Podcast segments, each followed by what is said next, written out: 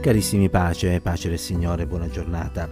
Stamattina leggiamo nel libro dell'Ecclesiaste, leggeremo nel capitolo 2 il verso 26, dove è scritto poiché Dio dà all'uomo che egli gradisce saggezza, intelligenza e gioia, ma al peccatore lascia il compito di raccogliere, di accumulare, per lasciare poi tutto a colui che è gradito agli occhi di Dio.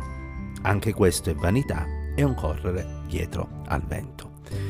È interessante quello che il verso dichiara e noi ci soffermeremo soltanto su un paio di considerazioni.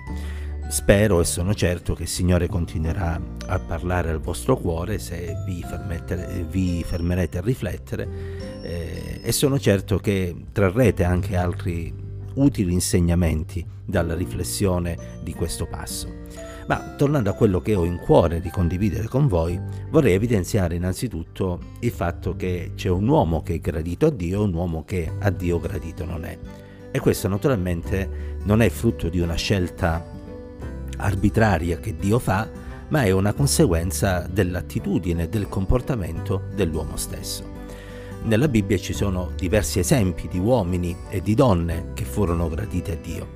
Certamente eh, spicca il nome di Noè, il quale in una generazione stolta e perversa, dice la scrittura che entrò lui con la sua famiglia nell'arca perché egli era stato gradito da parte del Signore.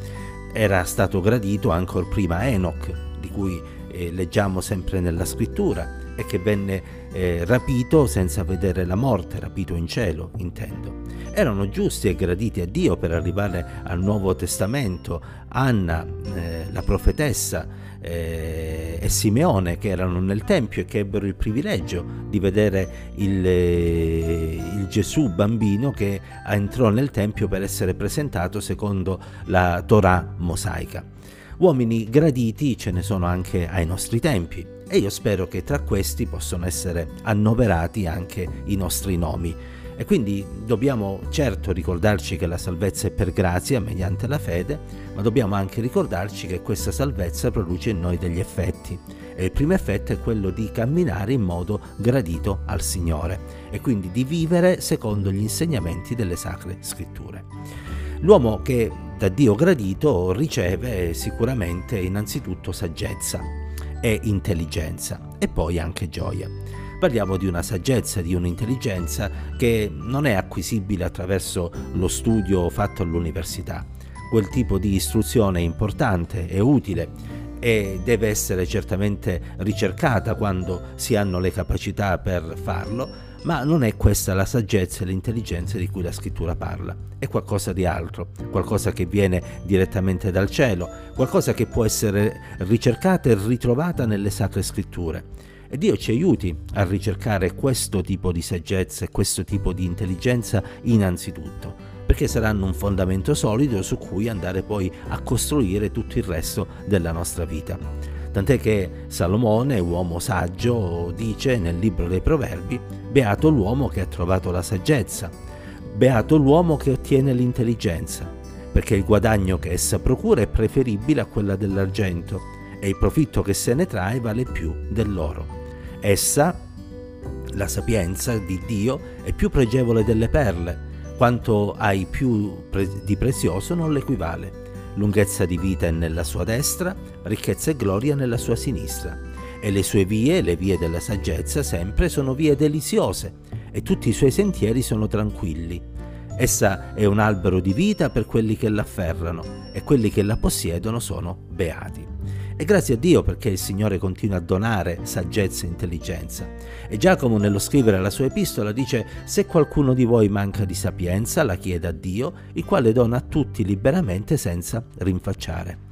E questo naturalmente è qualcosa che eh, ci spinge innanzitutto a eh, ricercare e a investigare le scritture, a pregare il Signore affinché egli ci dia saggezza, ma anche, ritornando al testo che abbiamo letto stamattina, a camminare in modo degno del Signore, perché saggezza e intelligenza sono qualcosa che Dio concede a coloro che gli sono graditi. Non solo saggezza e intelligenza, che sono dei doni preziosi, ma anche gioia, e naturalmente qui non parliamo della gioia eh, intesa eh, secondo oh, i canoni di questo mondo, Parliamo di una gioia interiore che deriva dall'aver fatto pace con Dio e dal vivere in comunione con Dio. È quella gioia della salvezza di cui Davide parla allorquando scrisse il Salmo 51, gioia che lui aveva perso a causa del peccato commesso, ma che desiderava poter ritrovare in cuor suo, perché era quello che gli aveva dato forza e quello che l'aveva consolato anche nei momenti più duri della sua vita. Signore, dammi la gioia della tua salvezza, scriveva Davide. E caro o cara che mi stai ascoltando, se questa gioia manca nel tuo cuore, eh, nonostante tu l'abbia gustata un giorno quando hai confessato i tuoi peccati e hai deciso di eh, camminare con Cristo e in Cristo, è solo perché non stai più camminando per quella via, non sei più gradito, gradita al Signore e stamattina non stai ascoltando per caso queste parole, ma è il Signore che ti parla e che vuole invitarti a tornare a camminare secondo le sacre scritture, mettendo da parte ogni ammodernamento e aggiustamento mondano che stai seguendo nella tua vita. Allora avrai sapienza, allora avrai intelligenza, allora avrai gioia, allora avrai tutto quello di cui il tuo cuore necessita. Ed è per questo che la tua vita non sarà un correre dietro al vento, non sarà una vanità, ma sarà qualcosa di ben speso, con un peso eterno di gloria, che realizzerai appieno allora quando comparirai nella presenza di Dio. Possa la pace del Signore, la sua grazia, la sua sapienza e la sua intelligenza riposare sulle nostre vite e che la gioia della salvezza ci accompagni in questo nuovo giorno. Pace, Dio ci benedica insieme.